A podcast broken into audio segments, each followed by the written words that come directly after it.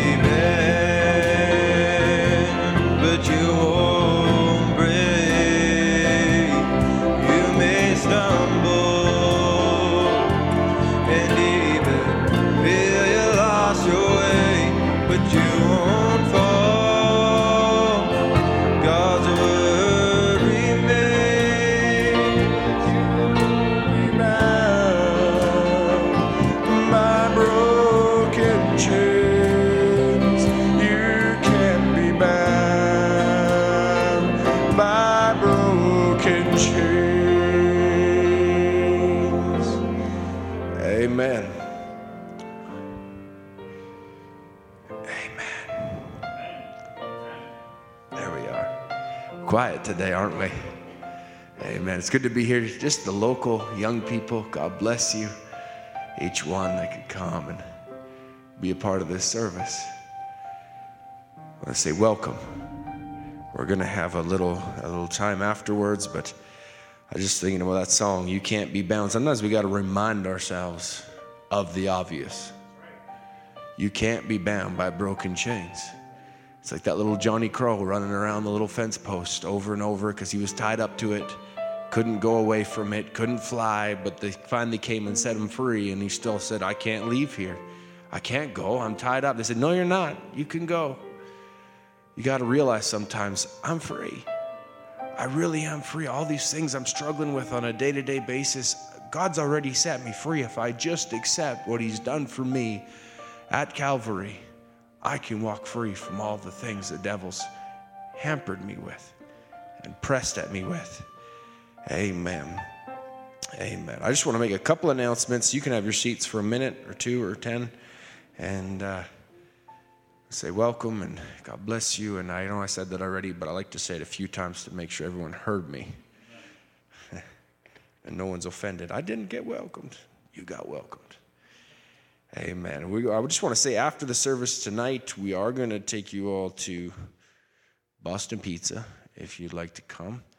Um, come and have some fellowship, and just everyone could get together there. We've got the room there together, and uh, we can enjoy a little fellowship together. And it's a bit of an appreciation for what you all did for the for the play, for the skit that that went on, and I thank you very much. I was in Ethiopia, and there was even brothers there saying that was good what you did.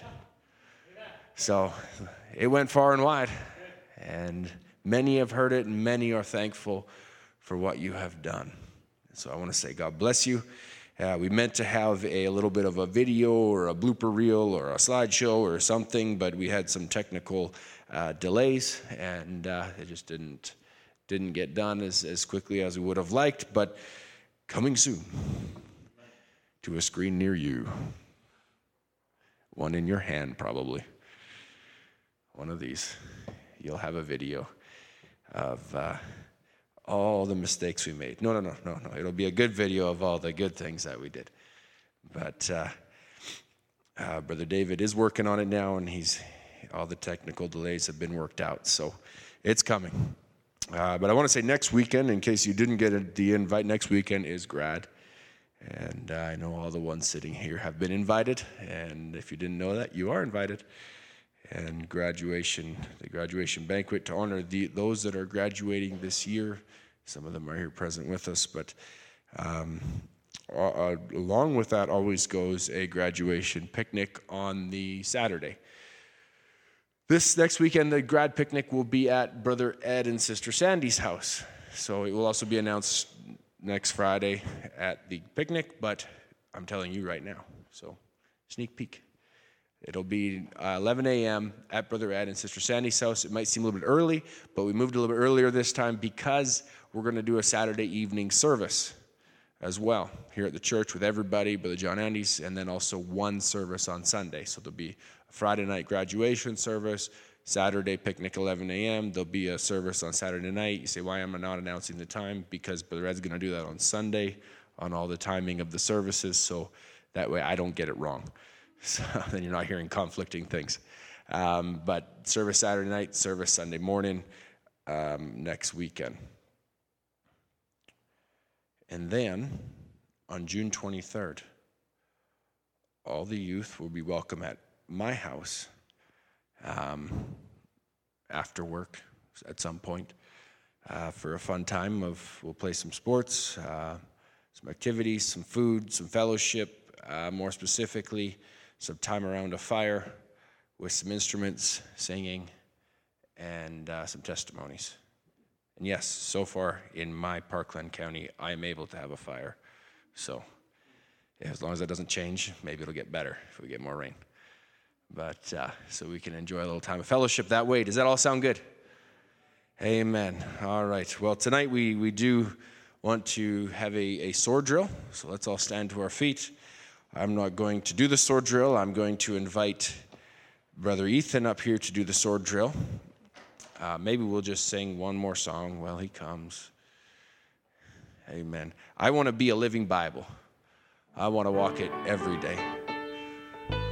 I want to be a living Bible.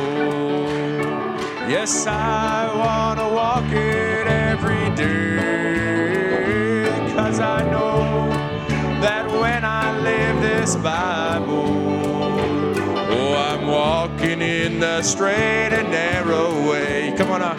Oh,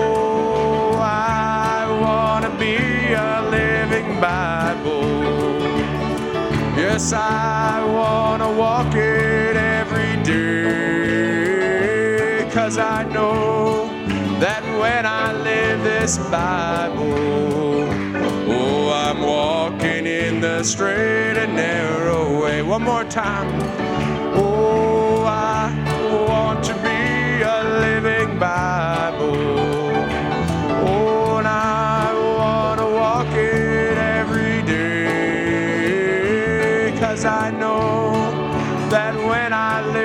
This Bible, oh, I'm walking in the straight and narrow way. Amen. You can have your seats again.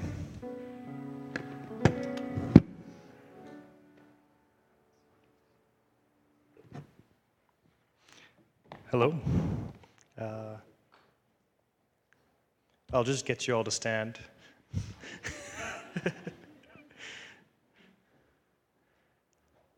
and uh, we'll just bow in a word of prayer.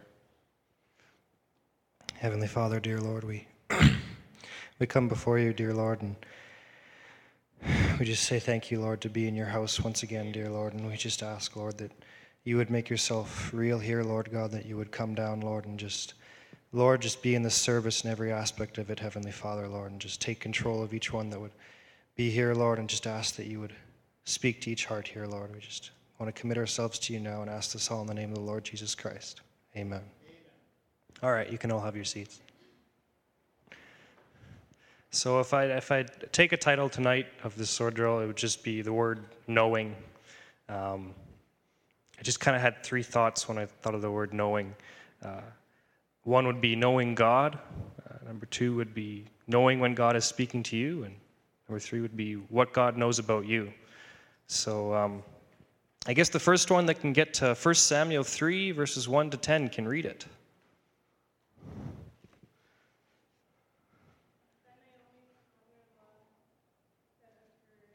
Uh, hold on here. 1 Samuel verses 3 1. For, uh, sorry, 1 Samuel 3 1.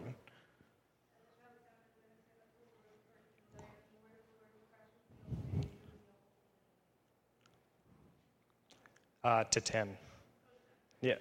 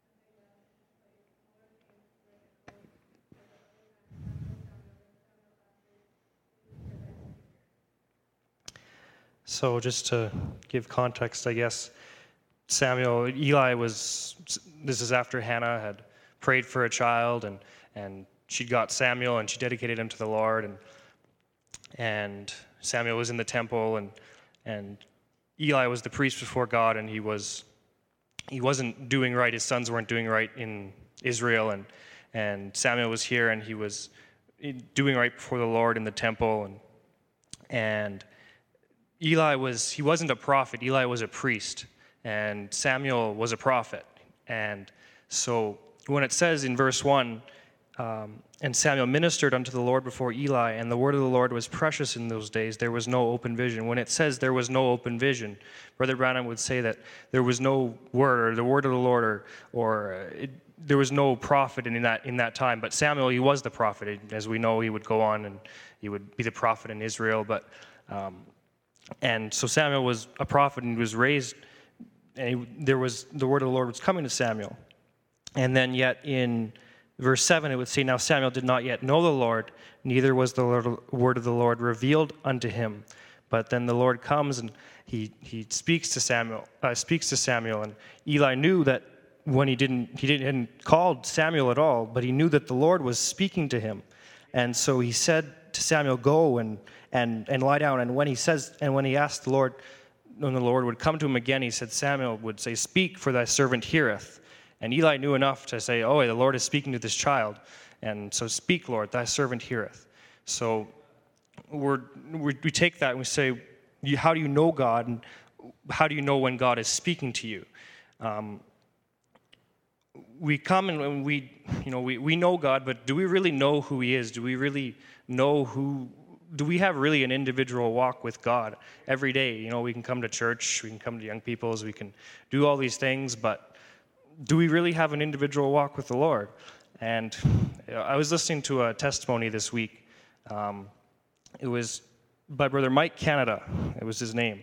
And he would say, you know, how can God speak to you if you don't have your mind upon God? And um, if you don't keep your mind upon God, if your mind is not on God, God can't speak to you. It's that simple. So you have to keep your mind on God. And you know, if you're if you're just you know you, you think all these different things, you know, we get caught up in so many different things of the world, and uh, our minds are at work or just different things that don't they don't edify. But you just got to keep your mind on God and in His Word, and then God will be able to speak to you. So we talk again here. There's there's uh, um, there's another verse uh, scripture here, and it would be um, Psalms verse.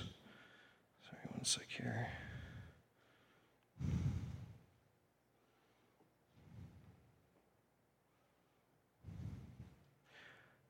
Psalms chapter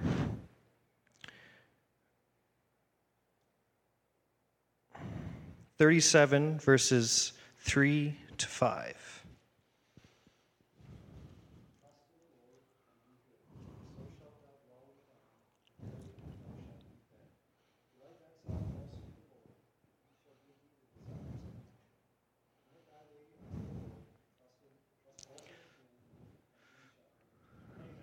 You know, I've, I've maybe I've used that scripture before in sword drill or something, but you know, it it really is. You know, we come to that individual walk with the Lord, and really that that's all it is. Is you know, the, the Lord. If we just every day, you know, you seek after the Lord, you just simply you pray, you read your Bible every day. The Lord is there. You know, you delight yourself, and and the Lord will give you the desires of his of your heart. And it says, "Commit thy way unto the Lord; trust in Him, and He shall bring it to pass." So you put God first in everything you do. And uh, I'll go with Matthew 6, verse 33.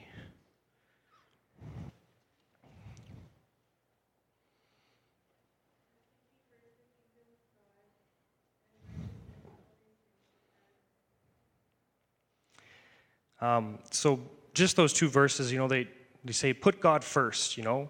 So if we want to know God and we want to seek put him first seek him first what do we have to be what what does what must you do in order to know god or in order to put him first well you must be born again you know and so brother branham would say in the service you must be born ye must be born again so the born again experience tells us what we are it doesn't mean that we i believe in shouting in all the manifestations and demonstrated sins of the spirit but ye that's not yet it See, it's something different from that. It's a new creature, something in the heart.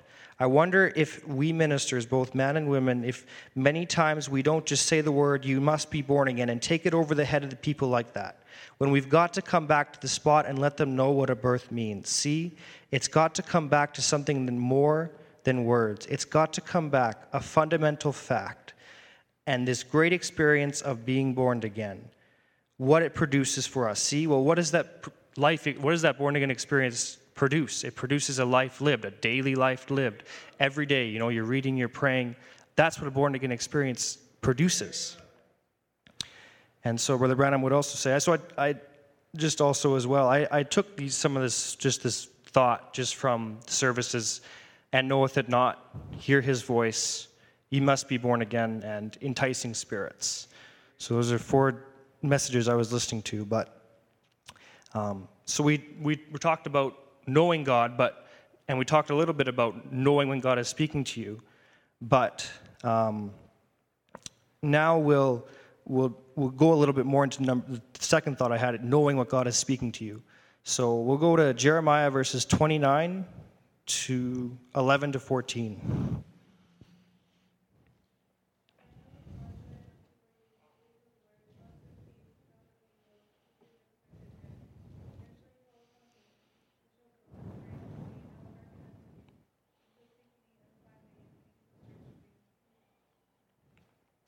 So,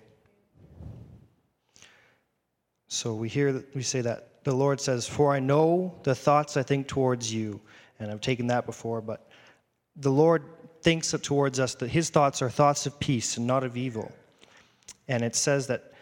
Then shall you call upon me, and ye shall go and pray unto me, and I will hearken unto you, and ye shall seek me and find me when ye shall search for me with all your heart. In that same testimony I was listening to by Brother Mike, I, I, he talks about this, you know, when do you find God? Well, when you seek for him with all your heart. You know, you have it doesn't matter what, you just you seek with him all your heart, then you'll find him.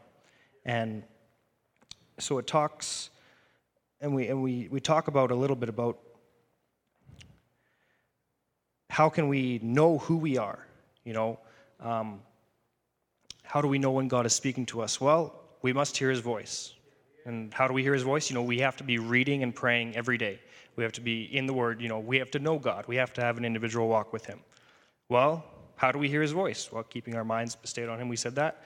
So, how do we love Him? You know, if we're if we if we're in the Word, if we're praying, if we're reading, how, how do we love Him? Well, by living for Him, by doing those things, by having that individual walk by God. Amen. So, and then Brother Branham would say now also in uh, Hear His Voice. But it's a rare thing to hear the voice of the Lord and to find a person that can say, The Lord spoke to me. You notice that amongst the people anymore, that they hardly hear a time when they say, The Lord speak, spoke to me. And then goes down a little bit in the quote. We should wait on the Lord. You see, we do all the talking. We don't give him a chance to talk back to us. That if we would pray, and we pray until our soul comes into the presence of God, and then just relax and listen to his voice. You know, many times when we go to pray, we Eh, like he says, we do all the talking, but sometimes you just have to stand still or just just relax in the presence of the Lord and just say, Lord, you just speak to me. And that, you know, you're doing that every day by listening to the message, you're, you're reading the word, you're praying. And he says, but there's so many voices today, he continues in the quote, that the voice of the Lord that it, ta- that it takes the voice of the Lord away from us. There's the voice of pleasure. So many people are listening to that where they can come and go and have a good time. And many of them are professing to be Christians. Some kind of an old rock and roll coming up, and they just can't listen to what godly. Well, they say, Well, I'm a Christian. I ought to read the verse in the Bible today. Yeah, uh, Jesus wept. That's it. Go ahead. But then to really get down and pray, they got too many other things to do. There's many other voices in the world, so many things to attract our attention from God. Matthew 6, uh, 5, verse 6.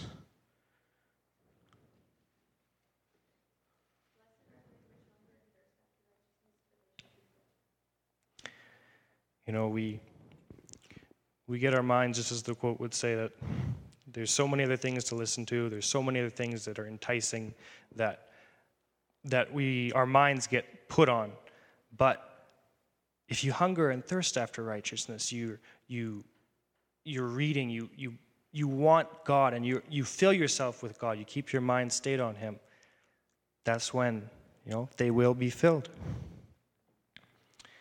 So now we'll get into this a little bit of what does God think about you?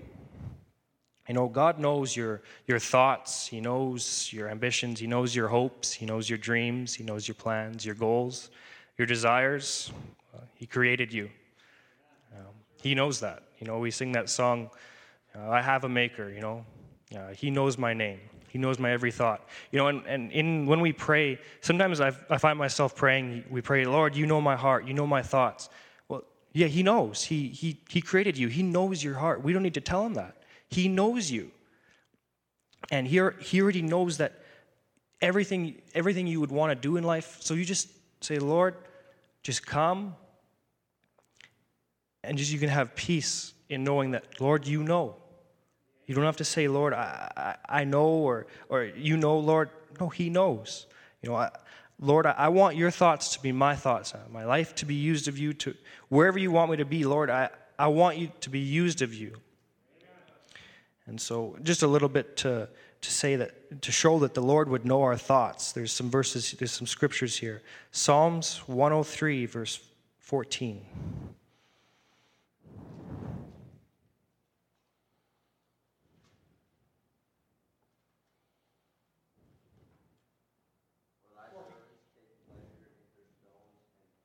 Uh, 103, verse 14.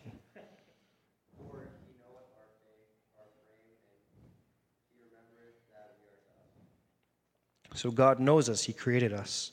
Matthew 9, verse 4.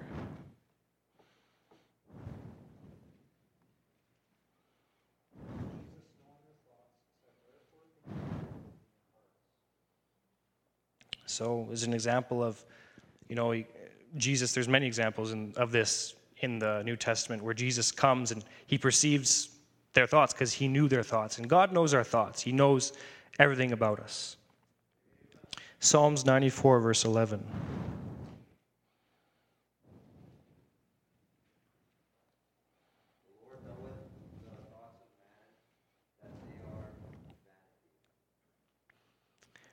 And then one more here. Psalm 139, verse 23.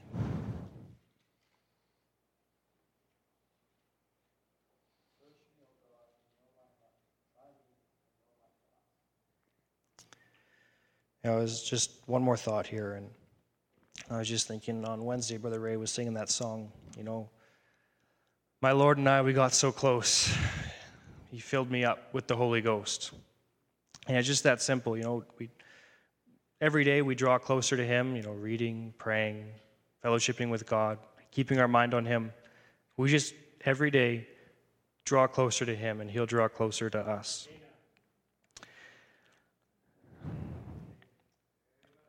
And then there's one more here. Is the last quote I read. And that's the way it is by by preaching the word. If a man will just stand by what he believes, now not you remember, God knows your heart. And if you'll stand by what you really believe to be the truth, then you can have faith in what you're talking about. So, in, I guess to summarize, if you know God, you know when God is speaking to you. And when God is speaking to you, you can have confidence that He knows your thoughts. So, that's it.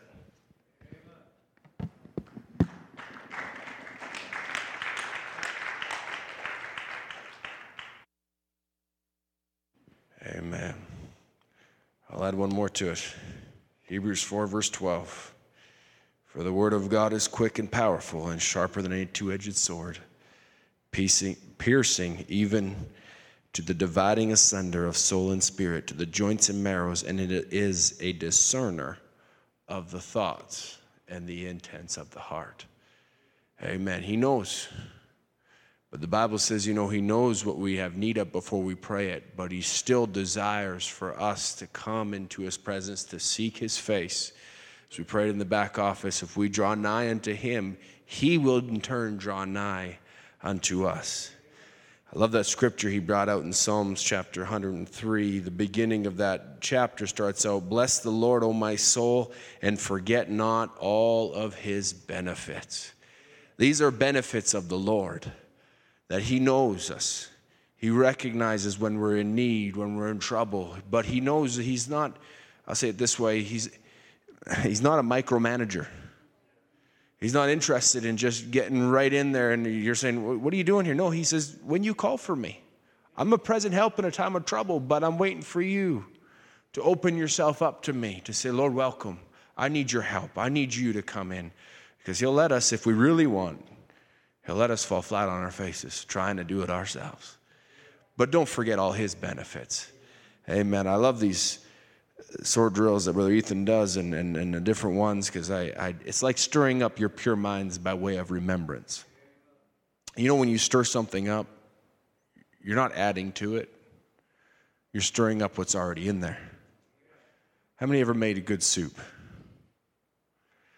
And the more stuff you just add in there, it just looks nasty until you take the spoon and you start to stir it. Right? If you just start dumping stuff in, it's, it's just a layer of this and a layer of that and a layer of that, and the grease is all on top, and it's kind of like, man, that doesn't look all that appetizing. But then you just take the spoon and you just start stirring it up. You start going, oh, that's all that stuff blended together. Now it starts to make sense. That's the way it is in our minds. All those things are in there. We just go, it's just a jumbled mess. It doesn't really make a lot of sense, but sometimes just get the Lord in there to stir it up a little bit. You go, oh, I remember how why that was so precious and why that verse meant so much to me and why that was so good. And my goodness, oh, don't you love the Lord? Amen. Last Sister Juliet had come. I think she was playing the piano. Amen. Tonight we, we I'm not going to bring the word to you tonight. I'm going to save that for Sunday. There's a lot burning on my heart, but uh, I, I, had planned and, and, felt on my heart to have Brother Mark Perozok speak tonight. And I know all his siblings, especially, are looking forward to that. Amen, they said. But I just thought I'd, I'd, I'd just say about Brother Mark, you know, I really have appreciated him, and I'll just share just how the Lord has moved on his heart in many different ways. And even very recently, and, and one, he's one in whom I've been impressed in with his sincerity in the things of the Lord. And really had it on my heart and talked with Brother Ed, and it would be all right to have him share what would be on his heart with you. I trust to be a blessing to you that you just pull on the word. You know, it's not doesn't matter who stands the vessel here, but rather it's I'll say this 50-50. You know, he's got something in his life that he can share, but it takes us to pull on it. And you'll get what you expect. Amen. I was preaching in, in, in Ethiopia and, and I, I on the Thursday night, I started sharing things that I've never really shared before, and I kind of took a little bit of inspiration from the Chosen series, I guess, and was talking about feeding the, the 4,000 and how they gathered around and how they weren't sure, you know, how they were, Jesus had been out there teaching all day. And he'd just been talking and talking, and they begin to murmur and talk about how, you know, people are getting hungry. But there's nobody around in the cities to go buy food from. Even if we went to go buy food, they're all sitting right here. There's nobody to go. There's 4,000 people here. The, the, the, cities are empty. Everyone came out to hear you, Lord. So where are we going to get this food? And Jesus, well, all right. Well, finally, a little boy comes up with a little basket, right? Five loaves and two fishes. And he, he just brings these up. And Jesus says, yeah, that's enough. Go get some baskets. Maybe the disciples looked at him and thought, it's five loaves and two fish, and they fit in that basket. Why do we need to go get a basket? But God, when the Lord speaks something, He means what He says. And He'll provide a way to make sure it comes to pass.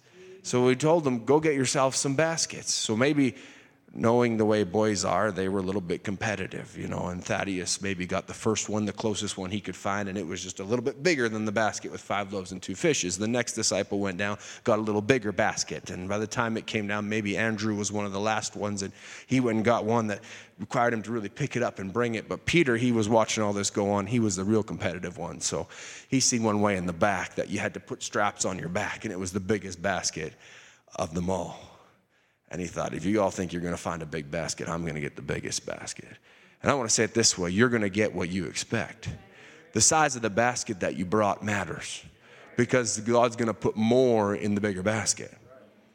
So as they got there and they just got these little two loaves or five loaves and two fishes, and Jesus just blessed them, and then maybe they gathered around as I seen in the children a circle, and I begin to realize it's like Christ standing in the midst of his church receiving all the glory. He's standing in the middle of all his disciples around. They had their baskets ready to receive. And Christ wants to come down in the midst of you, of us, to fill us with what we desire. And as, as, as, they just, he just blessed the bread and he just put it back and he closed the lid and he said, Now fill your baskets. Maybe they looked at each other first and thought, Okay. I mean, I've seen him do some things, so let's try it out. So they got out there and they started breaking up the bread and breaking the fish and putting in their baskets. And then they reached back in and the little basket was all empty. Okay. So they put the lids back on their basket. Jesus said, Go feed them. Well, how am I? I don't got nothing in me. I'm just an empty vessel. I, I just put two loaves. I just put two little broken pieces of a loaf in my basket. I didn't even get any fish. All I got was a couple little crumbled pieces in my basket. Yeah, go share what you got. Watch God multiply. it. So then Thaddeus picked up his little basket, and it's a little heavier than it was before. He opened up the lid, and about this time, Peter starts regretting getting the big basket. Because he gets those shoulder straps on him. Poof. It's heavy. It's a full deadlift, Brother Philip. It's everything he's got to lift that thing up. Finally gets that basket up on his shoulders because it's full now. The basket you bring is what you're going to get. But the Branham says you get what you expect. You're going to get what you've come to receive no matter who the vessel is that stands behind the pulpit. It's Christ that desires to come down and fill us all in all. Amen. I was thinking of this quote that Brother Brent shared, and he said, God gives us gifts, He never takes gifts. Your gift remains. But if you be honest with what you got, God will take other talents and just keep pouring them on. If you just keep climbing on, He's always done it. Amen. If we just be sincere in what God's given us, He'll keep putting more and more and more on. He say, I don't know how I'm ever going to be capable to take on what God's got for me. Just keep being sincere. Let the Lord fill it all in all. Amen. Romans 12 says, Be not conformed to this world, but be transformed by the renewing of your mind, that you may prove what is the good and acceptable and perfect will of God. You're the proof. Amen. Don't you love him? Amen. Let's stand to our feet. We'll welcome Brother Mark up to the pulpit. Why don't we just sing a, a simple song? This is my desire to honor you. This is my desire to honor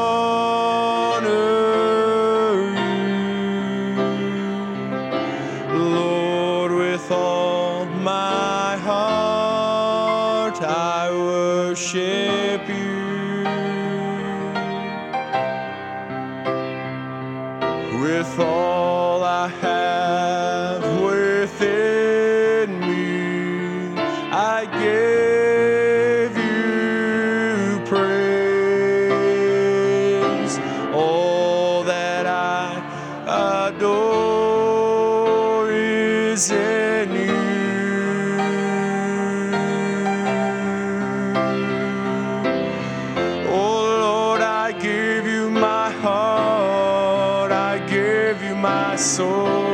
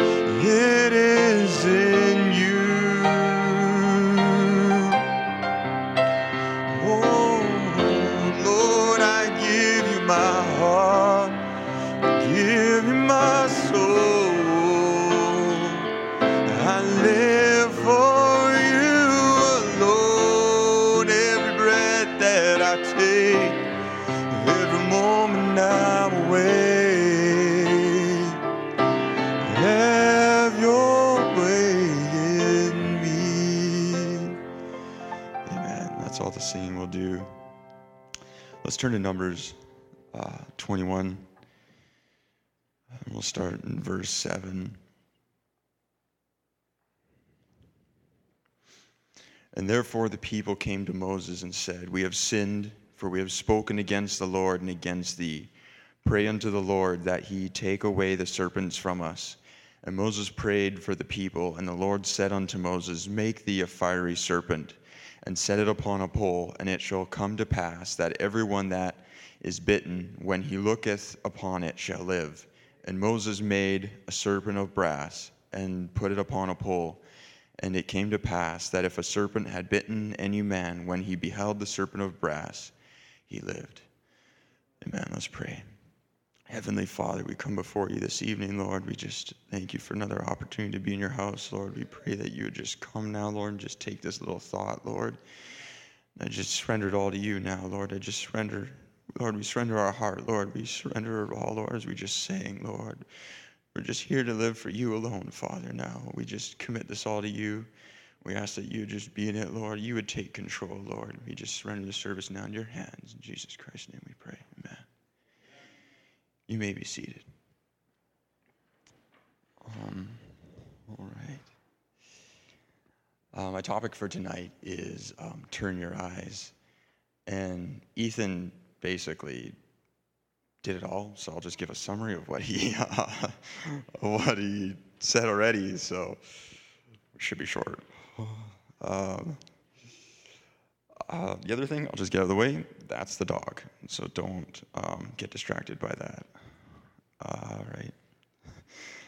Uh, and so when I was looking into Turn Your Eyes, I was in the vehicle and I was driving, and I had been listening to a song and the thought just hit me about all our troubles and i was just thinking about the cycles of our life the different issues that we have we all these different things and we're always looking for answers. We're always coming back to church and saying lord you know like this this went wrong and it always feels like you're coming back to the same point you were last week and then you were there the week before that and the month before that maybe the year before that and you fail to see the progression you're making. It's hard to tell because it just feels like your life's a cycle. And so you keep coming back to church and you keep going, Lord, I, I did this again. I need you to forgive me, like help me move on. And he always he always answers if you come and you turn and you always ask him for help and he's always there. He'll always give you an answer. He always has the answer that usually you already know what the answer is, but he comes and reaffirms what you must do every time and I was just listening to that song and it was Turn Your Eyes Upon Jesus as a drive. And all of a sudden I thought, it just crossed my mind that if that's all we would do is if we would just stop and change our focus and turn to Jesus, He would take care of the rest. All the things of this world would become strangely dim in the light of His glory and grace. And so, uh, just in the back there, as Ethan was doing his thing, all of a sudden I was curious to see what the dictionary had to say. And I just looked uh, the definition of look to. And in the Collins Dictionary, it would say, if you look to someone or something for a particular, if you, yeah, if you look to someone or something for a particular thing that you want, you expect or hope that they will provide it. And I thought, well, that's right. That's the reason we look to Jesus is because when we look to him, we're looking because we got a need, we need an answer, and so we're looking to him for that answer. And then I looked up the definition of turn.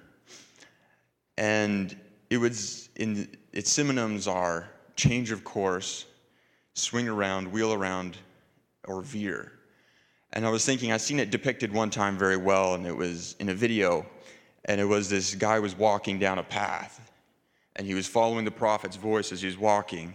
And the voice of something else caught his attention, and he stopped, and he turned a different direction and the message kept going. The message didn't stop. God didn't wait for him, he just kept moving. And all of a sudden, at some point on this side journey that he went on, all of a sudden he heard the prophet's voice. And it caught his attention, and he looked and he realized that God had kept on moving. And instead of And it caused him to run. And he went running after the voice again because he realized that God kept progressing, kept going, and that Satan had just taken his attention to the side. And God wanted to take him over there, but he was over here doing something else. He was caught up in this, he was caught up in that. And that's what the devil's trying to do. He's trying to take us, he's trying to take our attention and divert it. Because if he can take your attention, then he's got you. Because when you're not paying attention to what's going on, now your focus has changed, your desires change, you've changed your whole position of where you were going.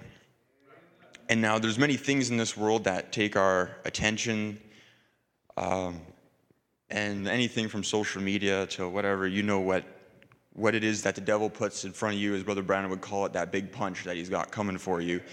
Whatever that is in your life that the devil takes and turns your vision from tonight, let's get back and let's look to Jesus.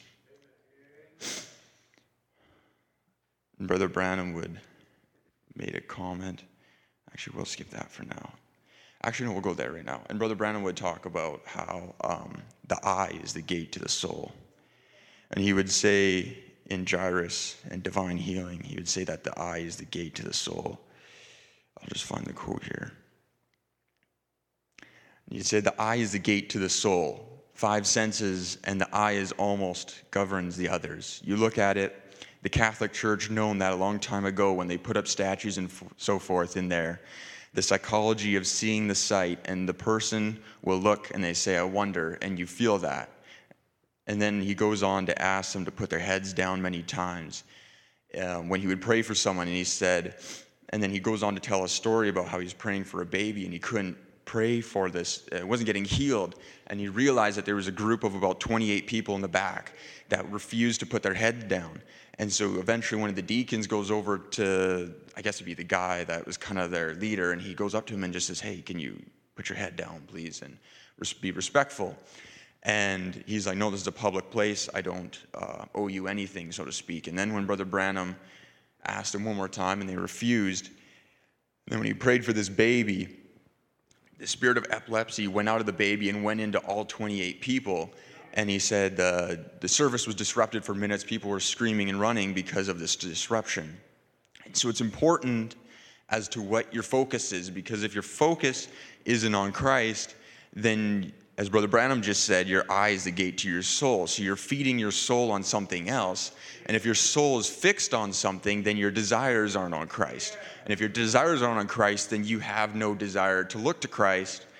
And therefore, you're stuck in this position that you need someone to come and change your perspective. And that's why it's so important that you stay and you keep listening to the prophet's voice, you keep coming to church, you keep focusing on those things because you'll find that as your life goes through cycles that every time you get to church you'll find that that cycle gets broken. You come to church again that cycle gets broken. You listen to a tape that cycle gets broken. And eventually you won't be in that cycle anymore. One day you'll be free because you've turned your eyes and you've looked upon jesus and he, he's set you free. He's taken you from a place of disruption of distraction to where nothing seemed right. You're in this state of burden. You can't figure out what's going on. You can't figure out what's wrong. You know you know the answer. You know that you just have to look and live as the scripture said to the brass serpent that moses just said. All you have to do is that you look and live. If you just look to that brass serpent you would be healed of your bite. And that's the same thing. All you had to do was look to jesus and you'd be free. And the devil just keeps trying to take you back.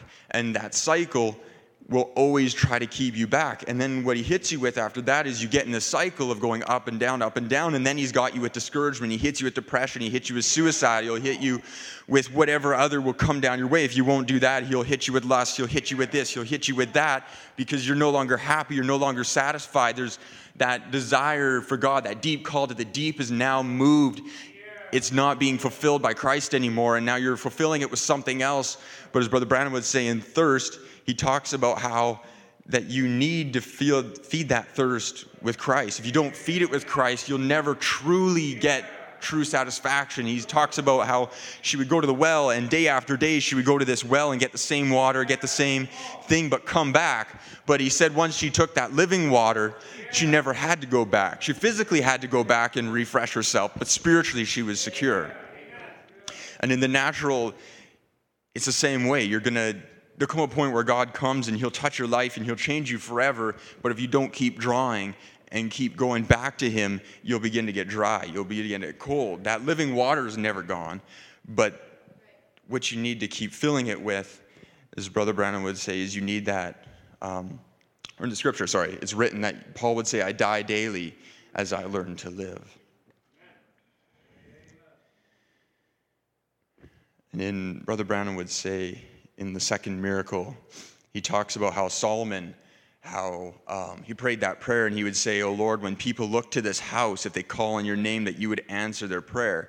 And in this case, it, it sounds like he's praying to a physical building. It sounds like they're looking to this building to save them. But Brother Branham would go on and talk about how Jonah in the belly's whale would look to the, he would turn himself and face himself towards uh, the thing. And Jonah believed that Solomon's prayer was heard, and he said, I'm not going to look to these symptoms. I'm going to look to the temple of God. And if Jonah, in that kind of condition, could look to a natural temple where a natural human prayed, how much more are you setting there here? People being healed right around you every night. You look away from the symptoms here, not to the temple of earth, but to the gates of glory where the Son of God, with his bloody coat, standing before the Father now, making intercession on anything that you confess. And so he's saying here how it's not that, it wasn't the temple, but it was that God dwelt in the temple. That was because when Solomon prayed, the scripture talks about how the Holy Spirit fell on that temple and in, inhabited it. So it wasn't that it wasn't the physical stone structure, but it was the God that resided in the temple that he's praying to. And he goes on to talk about how Jesus would take the mud and he would spit and he would put it on that blind guy's eyes. And it wasn't the mud that healed him, but it was that he had something to look to that gave him faith that he could put his faith in. And it's not that we look to a physical cross and we say, oh, that cross saved us, but it's a resemblance that we can look at it and it. Um, you can put faith in it, not physically in it, but you can look at it and it reminds you of what happened. It's not that that won't save you. You could look at that for the rest of your life and never be healed, but it's that when you look at it, it's reminding your faith of who died on that cross, of who took your place, of who can heal you, of why Isaiah would write, By his stripes we are healed, and why Isaiah would say, um, he was bruised for my iniquities. And it's not the physical object, it wasn't the physical bruising, but it was that you could look at that bruise and you could say, Those were mine. That's my sin written on that. It's not that that physically is your sin, but that was the punishment that his physical body took so that your spiritual body could be free, so that you could be free from the law of sin and death.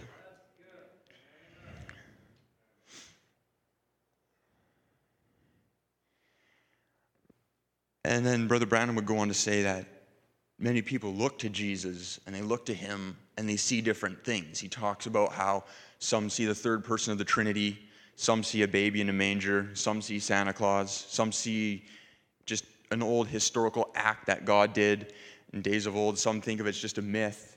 Some think God didn't actually do anything. Some just think he was a good man. Some don't actually see, they miss the purpose of it all. And he would just say, If you look to him to argue, then you're wrong. He didn't argue, it wasn't meet for him to argue. Remember, you see him as you look at him through his word and recognize him now. You cannot see him until your eyes is open to the fact. Two men can look at the same scripture and disagree. One of them has got to be right and the other one wrong. Something there is things happening around us. We cannot understand. Others say they see things, others say there sees nothing about it. And then he goes on to talk about Dothan and how Elisha, Elijah, sorry, when he was in Dothan and he was surrounded by the Syrian army, and Gehazi, his servant, couldn't understand why. Why is there no fear? Why isn't he stressed? Why isn't he worried about all these things? But he could look and he could see the promise that God was with him, and he could see these angels, and his servant couldn't see it, and his servant was all scared and wondering what we're going to do, and he's looking to the natural circumstances. But Elijah had turned his eyes on something else, and he prayed. He turned to the Lord and he said, Father, open my servant's eyes. And God came and he opened his servant's eyes. And when God opened the word to him, then he could look and he could see the chariots all around him that nobody else could see in the city.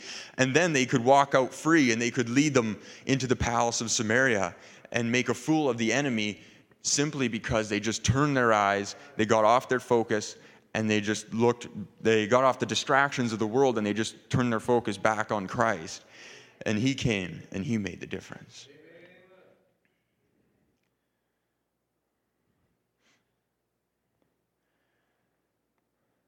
And then Brother Branham would also talk about how the brass serpent, and he would say the similar thing to the temple, how it wasn't the brass it's not the, here, I'll just find it. He says it a lot better than I could say it.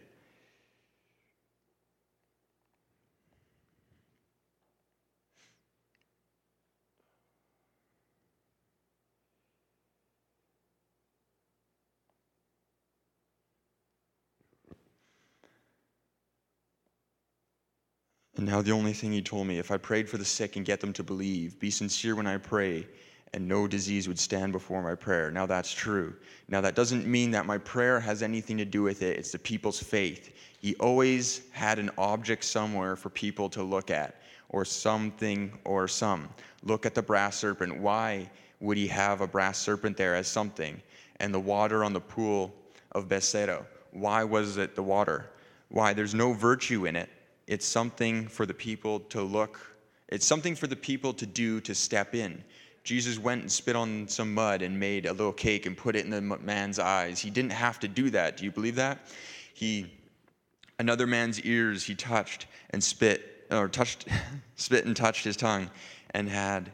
He didn't have to do that. It was a symbol. It was right. Naaman was a leper. He's supposed to dip seven times in Jordan. Why didn't he have to do that?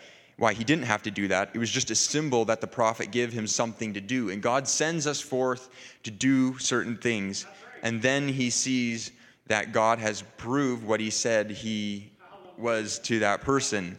And then God testifies the thing that person testified of, makes it true, then we believe it and get well. See what I mean? Well, I was supposed to pray for the sick.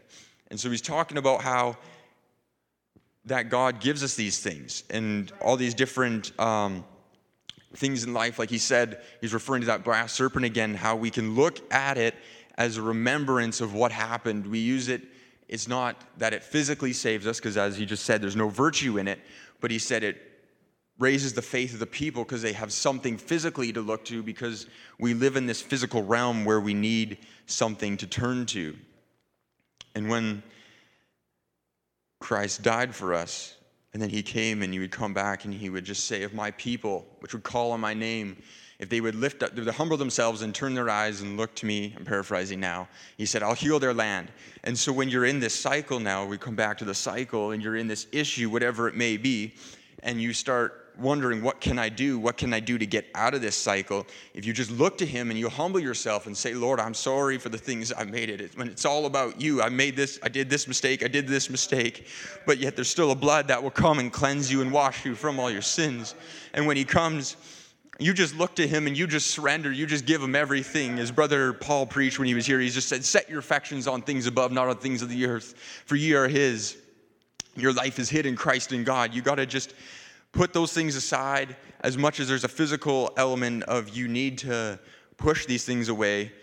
But the most important thing is that when you look at him, all those things won't matter anymore. And even if they keep sitting there, as Brother Branham said, your old nature will sit behind you. It'll sit there and keep nagging at you. But the more you look to Christ, the more you look to Him, the more you surrender to Him, the more all those things will become dim and you won't even see them anymore. And one day we'll just take one more step and then we'll be in our theophany. One day all these things will be gone and, and those heavy burdens that will just lay and it'll all be over.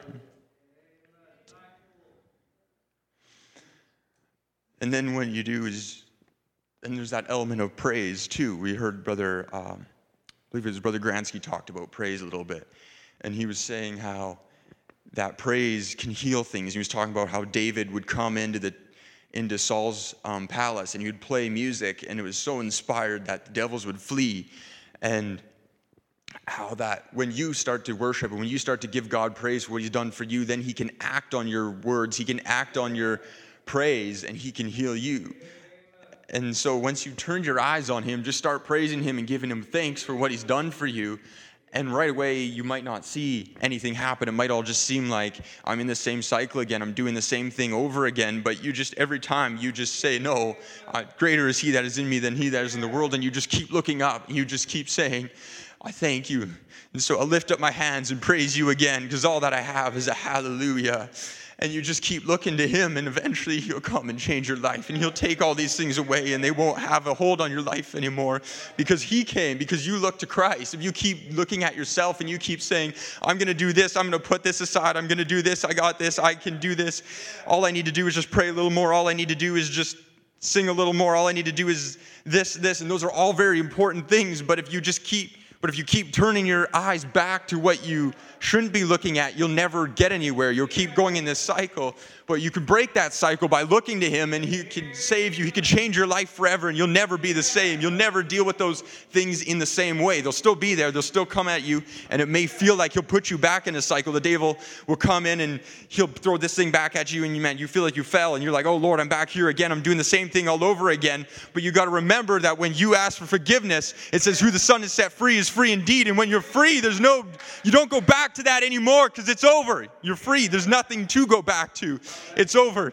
And once you recognize that every time he trips you, every time you get weak and you fall because maybe you're not doing quite what you've done, your focus has been shifted a little bit, you can remind him and just say, But who the Son has set free is free indeed. I'm free. I don't owe anything to you. You don't owe me. There's nothing in my life that you owe. He can destroy your life. He can try to do whatever he wants, but you could just hang on to that promise that who the Son is set free is free indeed. There's no more chains holding you. He's lying to you. He's got you walking in a circle by your mind, not by a physical chain because he has no power over you because you are free. You just chose to let him bind you. Brother Branham would talk about how you're free, but the devil would come back and he said, You let him there. You let him come back. That's the only way you can come back is if you go back on his ground because he can't touch you. You're under the blood. You're covered.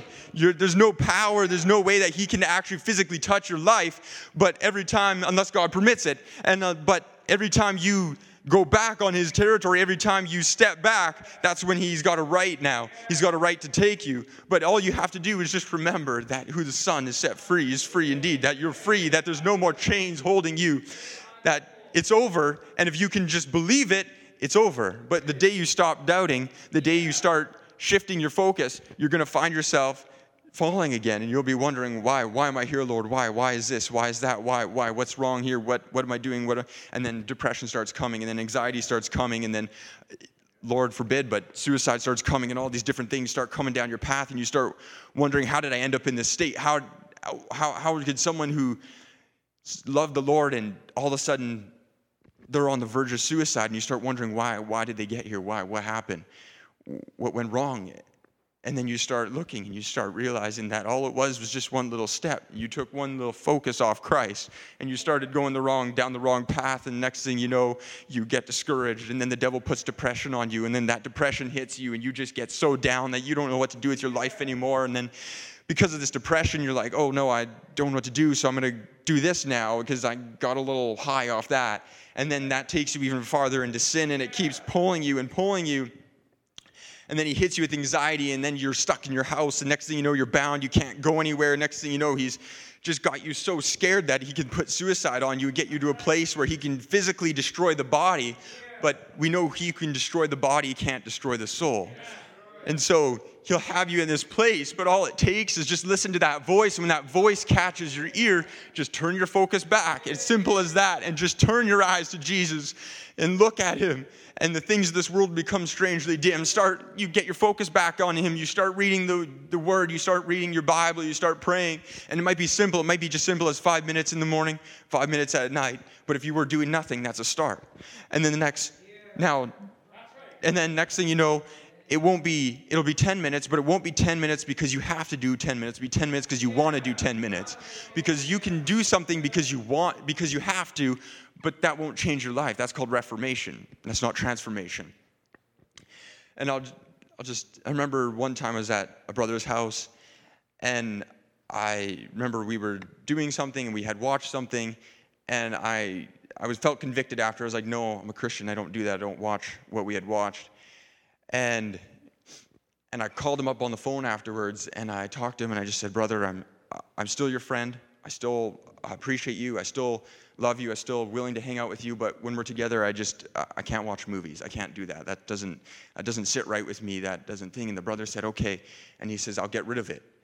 If that bothers you, I'll get rid of it. And I said, no, don't get rid of it for me. I said, if it doesn't bother you, then don't get rid of it because God needs to put it on your heart to get rid of it. Because if you get rid of it because of me, if you get rid of it for my sake, if you get rid of it because someone says you should get rid of it, there'll come a time in your life where you'll go back to it. There'll come a time in your life where you weren't delivered of it, you just gave it up because so and so said so. You didn't give it up because you had a revelation. And once you catch that revelation that that doesn't matter anymore, all of a sudden now it doesn't matter what anyone says. It doesn't matter if someone says, "Oh, let's come watch something," or or um, someone says, get rid of it, it's already gone because now you caught a revelation from above that it doesn't it doesn't have a hold in you. It's not something you should be doing. And once you realize that then when someone says hey let's do this let's do that it doesn't matter anymore. When satan comes and puts it in front of you again you're like i don't care. I'm not interested because something greater than me came and told me that i don't need it. He came and changed my life. And when he comes and changes your life because you've turned your focus back to Him, because you've given your heart to Him. Now there's no worry about this thing. And so it's the same thing when it comes to reading your Bible is if I tell you to read for five minutes and you say, oh, well, Mark said you should pray for five minutes, that's what he did, and he read his Bible for five minutes for whatever, and he turned out half okay, you know? so we'll, we'll, try the same, and hopefully you'll do a little better than I did. Um, but, uh, and then eventually that'll fade away because it's not the desire. But if now, if a minister is up and he's preaching and he's saying something, and all of a sudden that thought drops in your heart, and like, hey, I need to feed on this more. I need to feed on the word more. Now that's God telling you to do it. That's not me telling you to do it. That's not another minister telling you to do it. There's many times I sat in church in a cycle and I was like, Lord, I need out of this. And the simplest thing would be dropped in my heart, and that was just, you need to give yourself more. You just need to consecrate more. You just need to just read more. Just put those things aside. Those social media things don't matter. They're not important. They're of no value to you. You don't even remember what it was 20 minutes later, anyways. Why, why are you focused on that? Don't pay attention to it. It's of no importance to you. And, and it's just a simple thing, but yet when you come home a lot of times the devil the first thing he's doing is on your way home is he's already taking you and he's already trying to change your focus. He's already putting that desire back in you. He's trying to tell you that you love it but he's lying to you. But the problem is is you believe him and when you believe him then he's got you. But if all you have to do is you just say no that's not who i am. That's not what i was born to be. I wasn't born to look at this. I wasn't born to worship that. I wasn't born to do these things.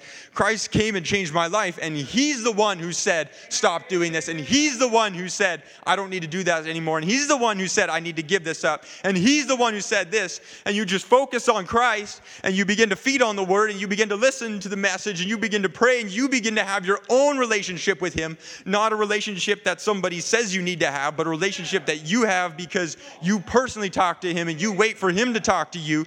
Then all of a sudden, these things don't matter anymore. And this devil that's pushing these things back on you, he doesn't matter anymore because he's under your feet.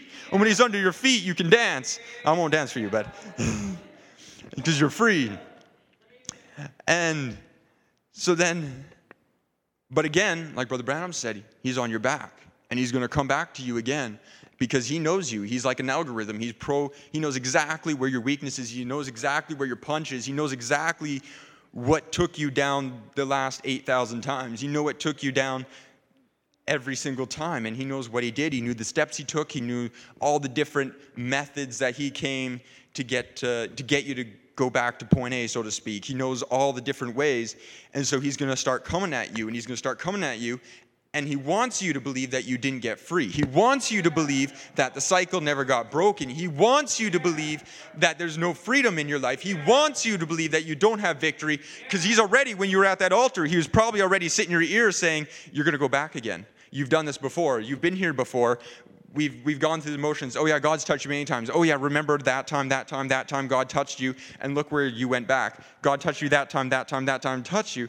But what he's lying to you because all he needs you to do is just get your focus off of Christ. And if you get your focus off, then he's got you. Then he's got you. Then he can start playing with you and start taking you down again. And it's not that you actually went back into the cycle, but he got your focus off Christ so he could get you off, off the word. And so, because remember, you're still free, because by um, because who the Son has set free is free indeed. So you're still free, but He wants to convince you. If He can convince you that you're bound, then you can be like Johnny Crow and you can have a stake in the ground with no tether, no chain, nothing, and you'll walk the same thing because it's comfortable, because you've just adapted to this walk, you've adapted to this thing, and next thing you know, you're there for the next five years, three years, four years. But what you don't always realize, too, though, is that every time God comes and He breaks a cycle in your life, even if the devil gets you every time, don't let him take you down because you still are moving with God. Because every time God does a work in your life, He is changing you. And the devil might just keep putting the stake beside you every time you take a step forward and making you walk around that stake.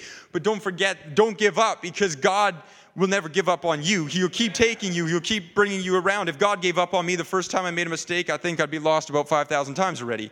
And so you got to just keep going, and every time you fall, you get back up. I've, I remember a couple years back, oh, I should just say over the last few years, the amount of times I've fallen, and every time I just stood up and just got back up on my feet, said, Lord, I don't want to be this way. I don't want to deal with that anymore. I don't want to deal with that anymore. I want to be changed. I want to be free. I don't want to keep walking down these things. And God would just come at different moments in my life and just touch me and touch me here and touch me there and give you an encouragement and touch your life and all these different things. And I had been battling anxiety as I was coming into the this school year here, and I just remember I was at Saskatchewan camp there, and Brother Nathan Bryant was preaching. And after the service, I went up and I just said, uh, I'm tired of this anxiety that keeps coming at me. Like, there's the normal, now don't confuse it with the normal thing of you're writing an exam and you're nervous. Like, that's normal. That's not, um, that's not something out of the ordinary. There is a thing that your, your body does experience being nervous at times. But when you're nervous all the time and when you're starting to see that it's binding you, then there's a problem. There's something that it's out of the normal um, functions of your body. And I'd starting to see how the devil would bind me here and bind me there, and I'd just be so nervous and show up at school and just be just yeah, it wasn't good. And so then I just went up for prayer, and Brother Nathan said, "Okay, let's pray." And we prayed. And last semester and last year, I was free from anxiety. It never bothered me anymore. It set me free. And then in the second semester, the devil he came back and he says, and he started pushing it on me again, and he started pushing on me, and he, because he doesn't, won't give up on that one thing. And so he keeps coming back and he keeps trying to push it in, but you just got to remember that back there, six months ago, I was freed because we prayed and we obeyed the scripture. The elders of the church came together. We laid our hands on the sick, they shall recover. It's written. And so he doesn't have a right in your life anymore. It doesn't matter what he comes. It doesn't matter if all of a sudden you sit down in your vehicle and you're like, oh man, I don't want to go there. That's just the devil lying to you. That doesn't mean you're bound all of a sudden. It's like Brother Branham would say that first look doesn't bind you. It's when you take your focus and you look again and then you focus your focus on the wrong thing, that's when you're bound. The first time, that's just the devil lying to you. That's him just trying to get you. If he can get you in that moment, then he's got you. But if you just simply look back to the cross and remember that there's someone who died for your sins, there's someone who died in your place so that you could be free, so that you could be justified, so that you could be sanctified, so that you could be filled with the Holy Ghost, that there's no need for you to keep going that way, that it's just a lie, he's a bluff, then you can just shrug your shoulders and move on. You can just praise him because you're free, because it's over. There's nothing holding you anymore. You're not bound by that devil because Christ set you free. And when he does something, it's perfect.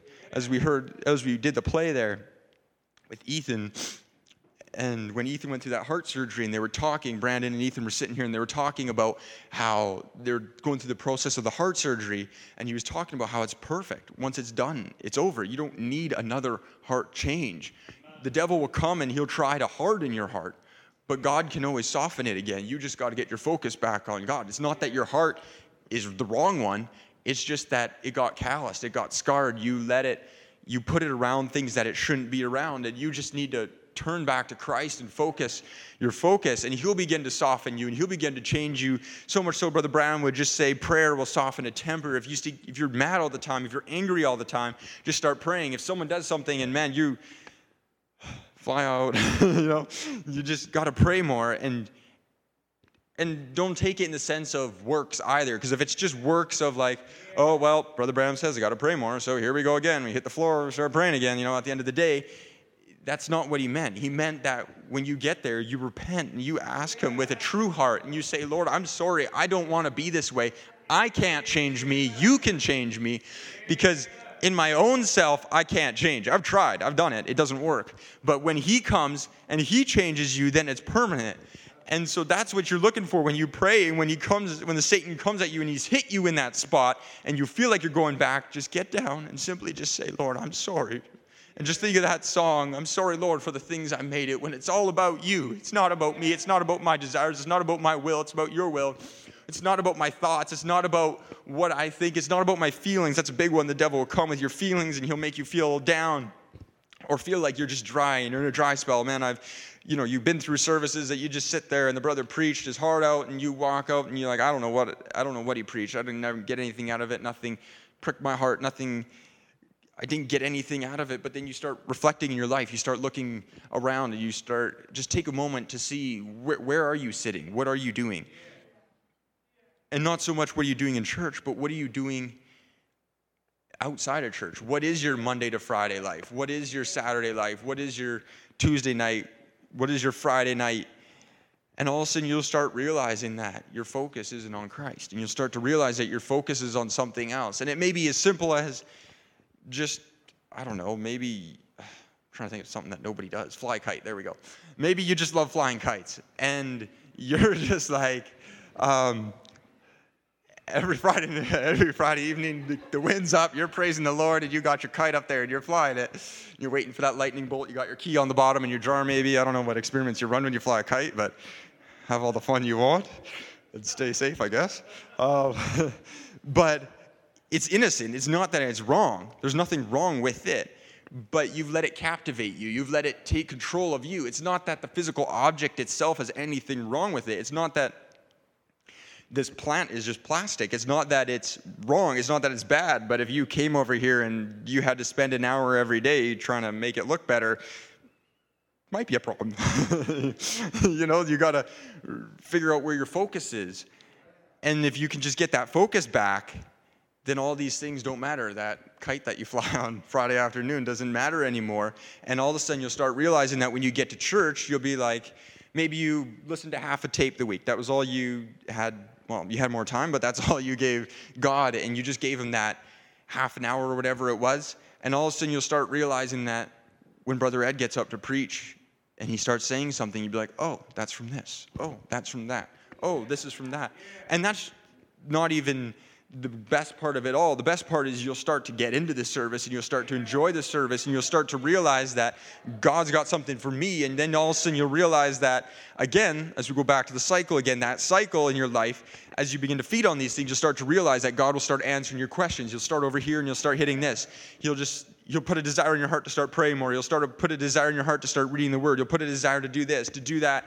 And next thing you know, when you come to church, you're excited to be there and you're praising the Lord. As Brother Max would say, you got your joy shoes on and you're showing up and you're ready to praise the Lord because he's done something for you and you can just praise him. You can throw up your hands and praise him again and again because all I have is a hallelujah. And you just just give him everything and it's not that as the song would go on to say, is I don't have much. I have nothing fit for a king except for a heart saying hallelujah. There's nothing that you can give him. You can't physically do something for God that's good enough to please him, as Saul tried that himself when Samuel told him and said, Hey, that's wrong. You can't do this. You didn't kill all the Amalekites. And he said, Yeah, but I brought all these sheep. I brought all the oxen. I did this. And I brought a sacrifice to the Lord because that was, he thought it was the right thing to do. And then Samuel goes, No, God doesn't care about your sacrifices. He cares about your obedience.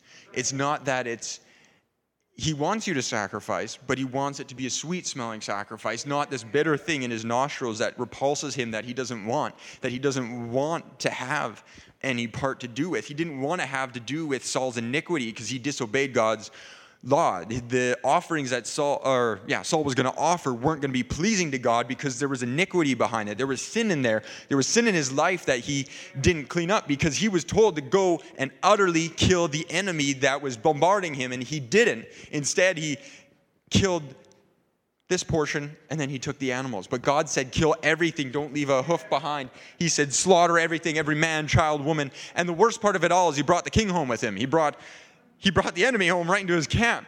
And he didn't even have the courage to slay him.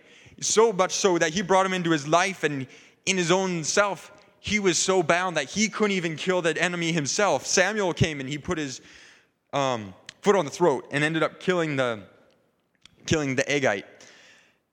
And then you, and if you read the scripture, it goes on to say from that time, Samuel no more talked with Saul. And after that, Saul falls into his um, moods, and the devil starts attacking him, and the devil starts bombarding him. And that's when David comes in and starts playing music, and it starts to set him free. It starts to deliver him.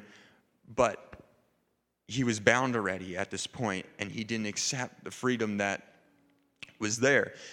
But at the very end of the scripture, when he dies, when Samuel speaks to him, when the witch brings him up and he talks to him, and he says that you'll be with me, you're going to come. He tells Saul, You'll be with me. So he was bound by something, but he wasn't utterly lost.